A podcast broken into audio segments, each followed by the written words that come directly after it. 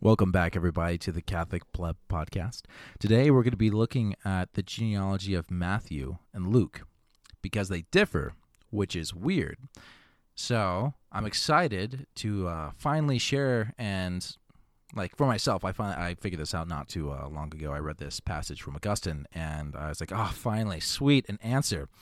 I've been thinking and wondering why this this is so, and why the two differ, and to me it was quite distressing because you know the word of god is truth and uh, without truth and it's infallible which means it can't be wrong so if it can't be wrong and it's infallible why do the genealogies of matthew and luke differ so yeah i'm excited that we have an answer today and i'm excited to go through the answer so i'm not gonna talk too long before diving into it excuse me i lost the mic there all right. So from this is from Saint Augustine of Hippo, and this comes from Sermons on Select Lessons of the New Testament. Uh, just FYI, there's a link to the full work of Augustine and the link below, as well as the text I'm about to read. So, here we go. There is another way particular to the Jews, in which a man might be the son of another, of whom he was not born according to the flesh. For kinsmen used to marry the wives of their next of kin, who died without children, to raise up seed to one who was deceased. So then he who was born this way was both the son of his natural father and his in whose line of succession he was born. For Matthew, who is understood to make mention of that father of whom Joseph was born, enumerates the generations this way This one begot the other. So, as to come to what he says at the end Jacob begot Joseph. But Luke, because he cannot properly be said to be begotten, who is made a child either by adoption or who is born in the succession of the deceased, of her who was his wife, did not say, Heli begot Joseph, but who was the son of Heli.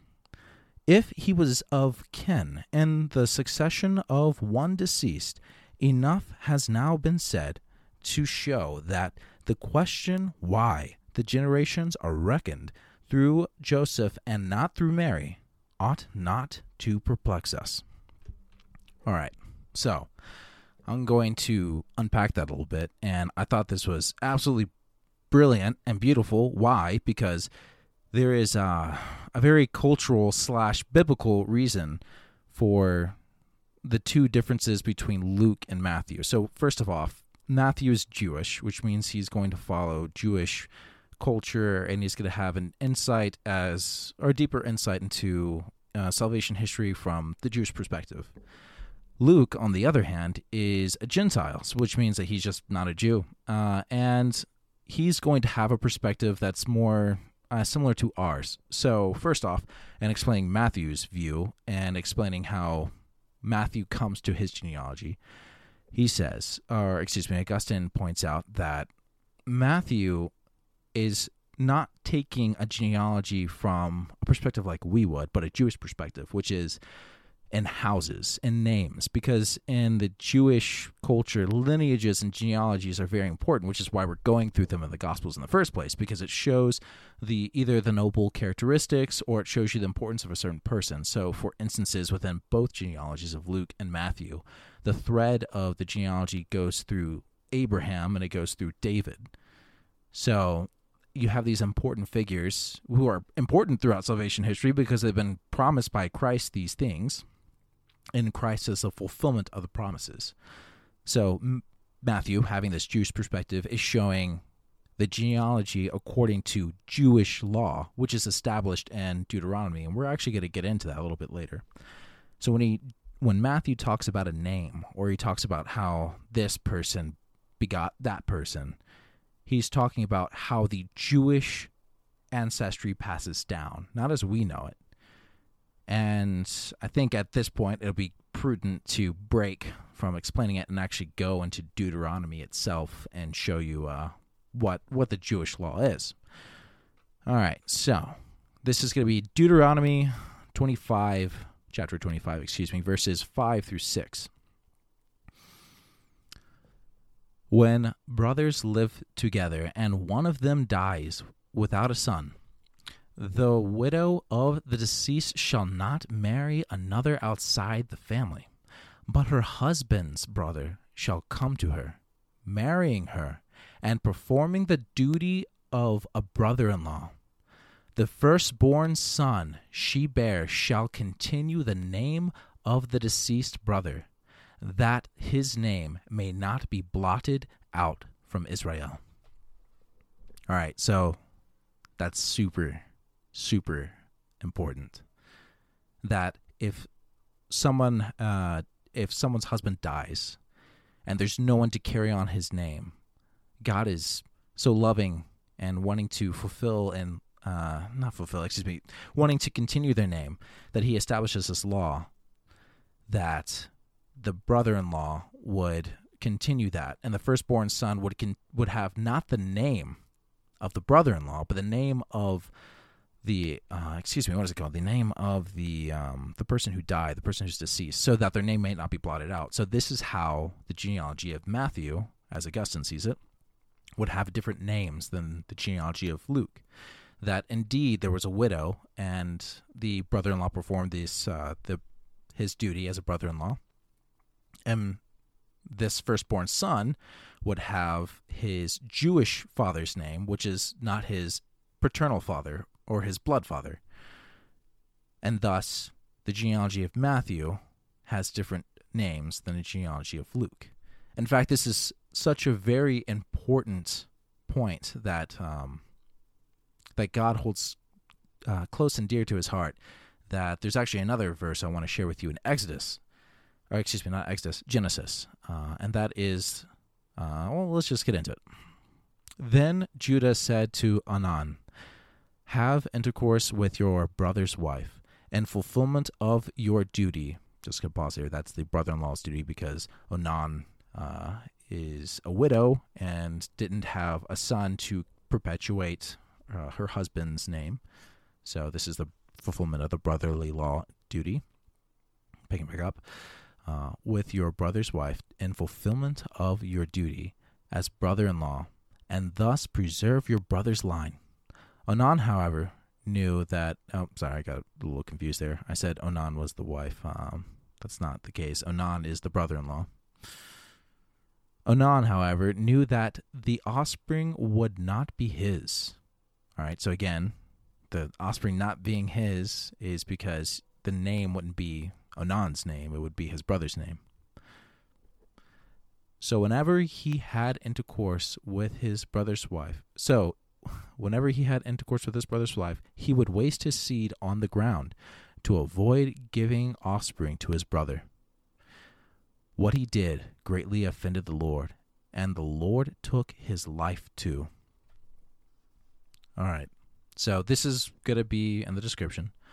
Um, and I'm, I apologize, that's a little broken up there. Uh, too excited to explain what I'm trying to explain to be able to just say something continuous.